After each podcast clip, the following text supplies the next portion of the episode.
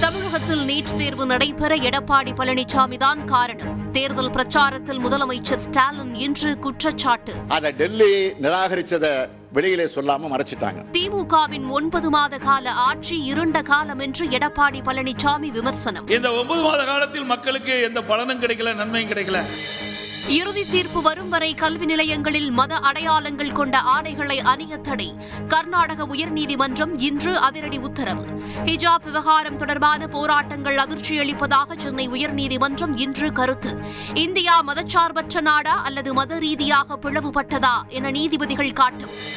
பெண்களுக்கு பாதுகாப்பு வழங்கப்படும். கலவரம் இல்லாத சூழல் உருவாக்கப்படும். உத்தரப்பிரதேசத்தில் பாஜகவிற்கு வாக்களிக்குமாறு பிரதமர் மோடி இன்று வேண்டுகோள்.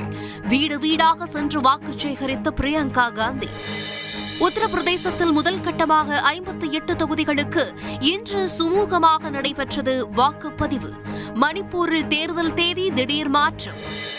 காஞ்சிபுரம் மாநகராட்சி தேர்தலில் போட்டியிடும் அதிமுக வேட்பாளர் ஜானகிராமன் திடீர் மரணம். வேட்பாளர் மரணத்தில் சந்தேகம் இருப்பதாக கூறி அதிமுக நிர்வாகிகள் சாலை மறியல். முப்பத்து ஆறாவது வார்டு தேர்தல் நிறுத்தம் என தேர்தல் அலுவலர் இன்று அறிவிப்பு. சென்னையில் உள்ள பாஜக தலைமை அலுவலகத்தில் பெட்ரோல் குண்டு வீச்சு. பிரபல ரவுடியை கைது செய்த போலீசார். என்ஐஏ விசாரணை வேண்டும் என பாஜக தலைவர் அண்ணாமலை வலியுறுத்தல். நீர்நிலைகள் ஆக்கிரமிப்புகளை கண்காணிக்க திருத்தி அமைக்கப்பட்ட குழு அமைப்பு தமிழக அரசு இன்று அரசாணை வெளியீடு